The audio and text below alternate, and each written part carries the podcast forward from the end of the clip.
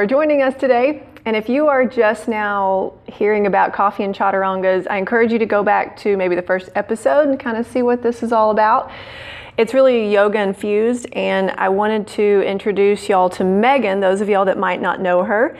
Those of y'all that do know her probably understand why I wanted to introduce you the world to Megan. Um, she has energy that we wish would we would have like a snippet of, and um, I one of the things I think is really really important as a yoga teacher is that we find our style, and you can't just find your style overnight. Um, that goes for anything, and it's something that evolves. And it's ever changing because our lives change. And Megan has a really unique style of teaching that, I mean, you pretty much fall in love with Megan when you meet her, when you take her class. So I wanted to bring her and for y'all to meet her and just have this conversation, really hear about how she started her yoga practice and what inspired her to become a yoga teacher and especially her style. However, you want to share. Okay, well, um, I started practicing yoga seriously when I moved to Dallas in 2011. Before that, um, we were forced against our will to take um, yoga classes and different summer intensives, things I had done in the ballet world. It was always super slow and boring. We would fall asleep. Um, we didn't see a whole lot of benefit in it when we were 11 and 12 and wanting to be on dancing on our toes all the time. But um, I sustained a pretty serious ankle injury in 2008, about six weeks before Nutcracker. Oh, wow. Yeah, so it's funny how those things happen. It's like one moment, you know, this is your life, and then the next time you don't ever dance in the Nutcracker again. Um, but I ended up taking a job in Dallas, just needed a change, moved from Austin after about eight years there, and um, there was a studio, a yoga studio called Uptown Yoga.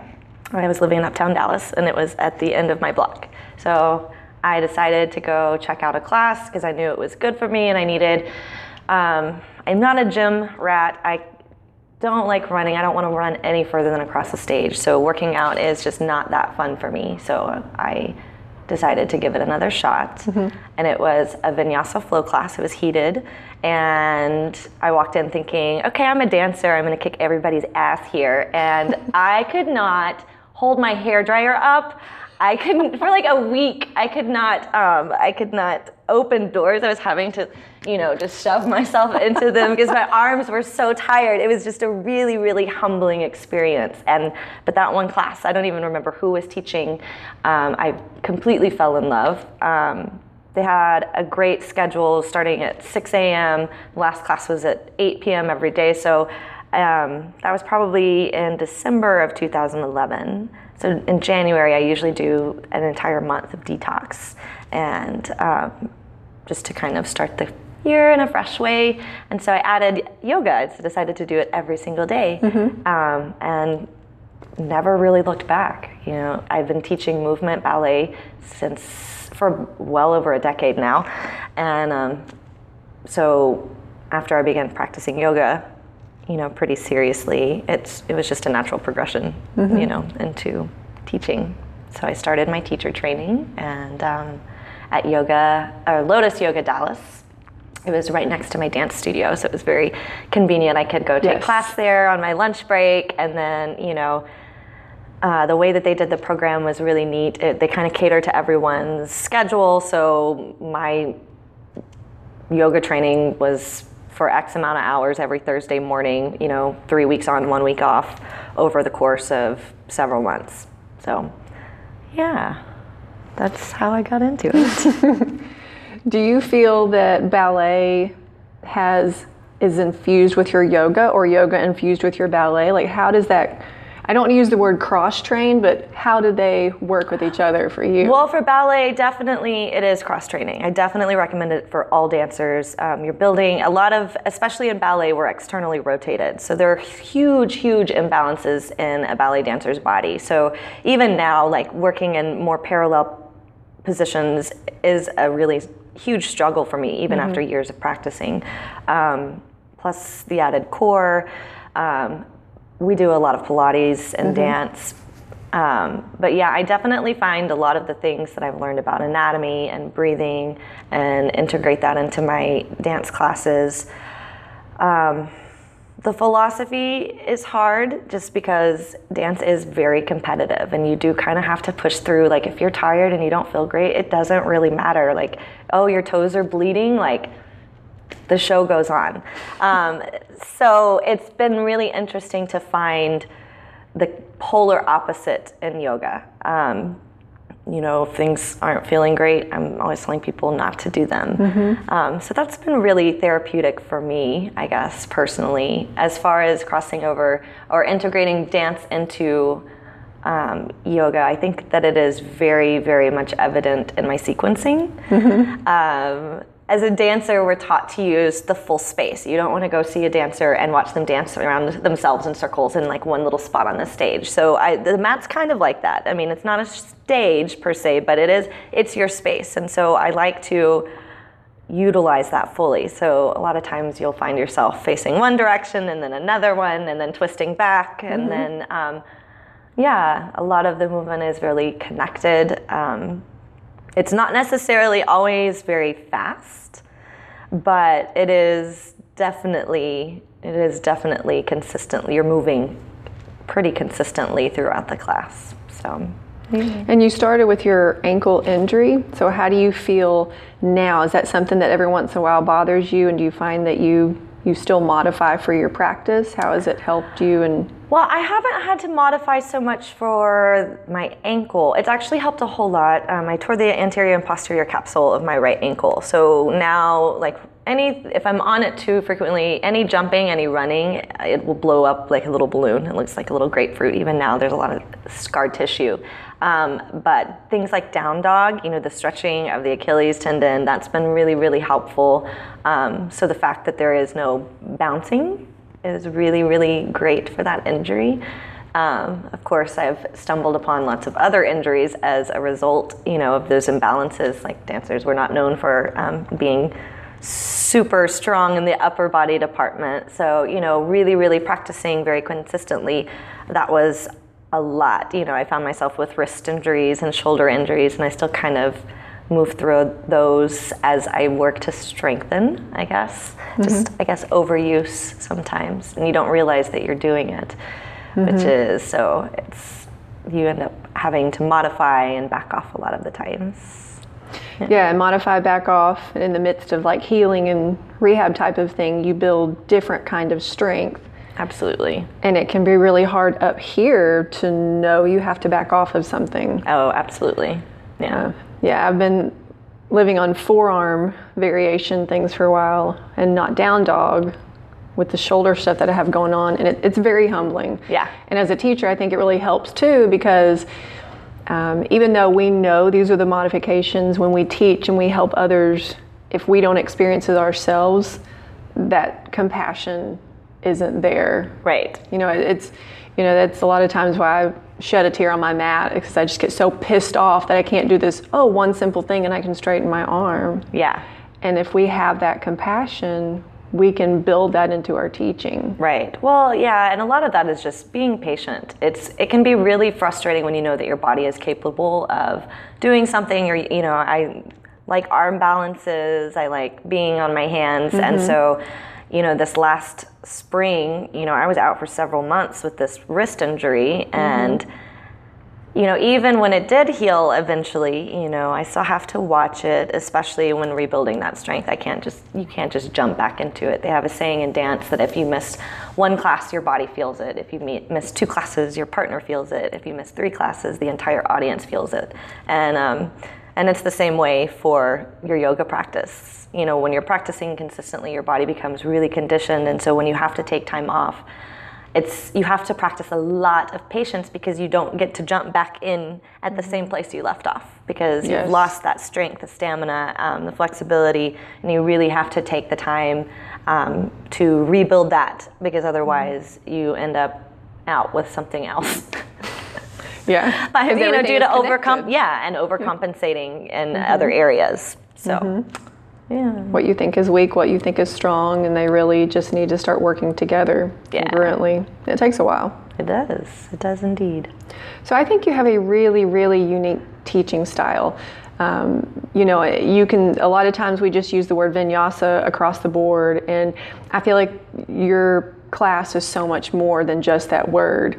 How important is it to you to have what you have built right now for yourself and how comfortable you feel teaching the specific style that you teach? Because I feel like you've kind of you've evolved from when you originally became a yoga teacher. Absolutely. Um, I was trained in more of just the basic hatha uh, style, and as a mover, that was a little bit slow for me, you know. Mm-hmm. And uh, the second studio that I started teaching at is this really amazing studio in Dallas as well, and um, they're like super hardcore. So it's an Ashtanga based. Well, not all of it, but some of the classes were very, very intense, mm-hmm. um, very, very physical, as is the Ashtanga practice. It's it's definitely not a style for everyone. I mean, it is. It can be very intense, and so that.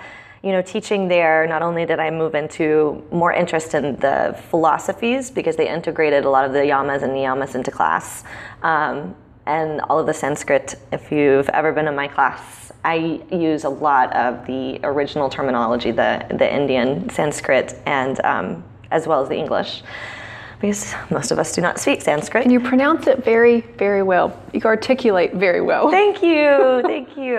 Um, well, I like language. You know, uh-huh. ballet is all French. This is all Sanskrit, so it's it's interesting. I can't choose a profession that has English as a first language, and neither one of them are very useful in the United States either. Go figure. it couldn't be in Spanish or something. Um, but yeah, so I started out with this really, really slow training and then got kind of thrown into this very intense, high energy, very quickly moving practice and and learning to teach that because that was that studio style and I loved it. Um, I could a lot of times I couldn't make it through the whole class, and mm-hmm. they were mm-hmm. usually about an hour, 15 minutes, and in the last, you know, 40 minutes, I was just kind of like, holy shit, I really wish I was not here right now because it's so hot and so physically demanding. Um, but it was just so beautiful. It's mm-hmm. the practice. I mean, there were times that I would just like sit on my mat and mat and watch these really just strong, fluid yogis. It was it was like a dance, mm-hmm. and just like moving safely through all of these poses, and it was very very inspiring.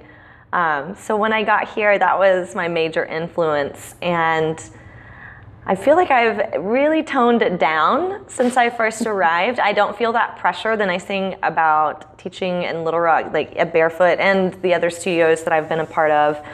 Um, I get a lot of creative freedom. Nobody mm-hmm. says like this is the style that we want you to teach. It's just kind of like, okay, don't hurt anyone, have fun, like go. uh, so I'm finding that it's like while I'm definitely still leading a vinyasa flow practice, it's it's a lot slower, it's a lot less intense, a lot of modifications. Um, there are a lot of different levels of yogis here.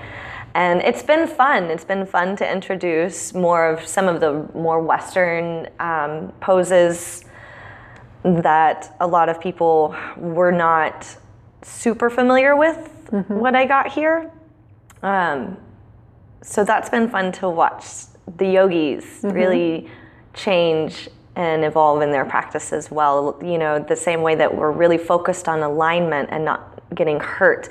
There are a lot of really, you know, you guys have built a, this really strong community. There are a lot of really strong yogis. And so, you know, just encouraging them to play and just saying like, oh yeah, you fell, fell out of half moon, like, who cares? Yeah. Like nobody cares.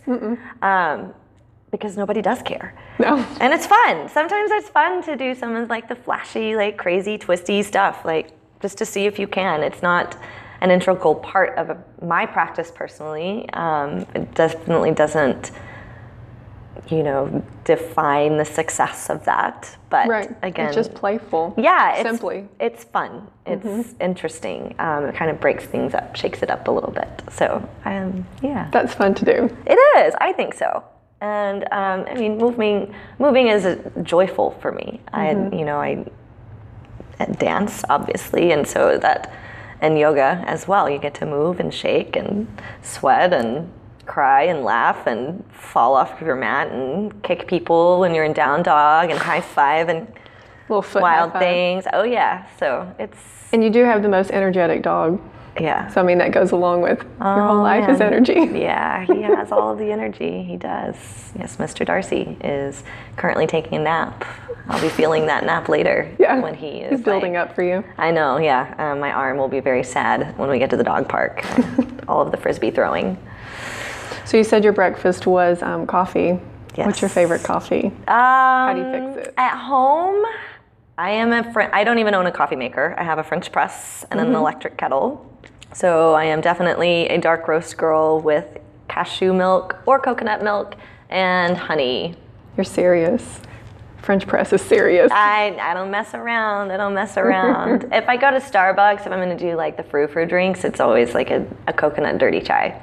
Dirty. Yep. Yeah, I have that shot of espresso Mm-hmm. to kind of balance the sugars. Woo! Yeah.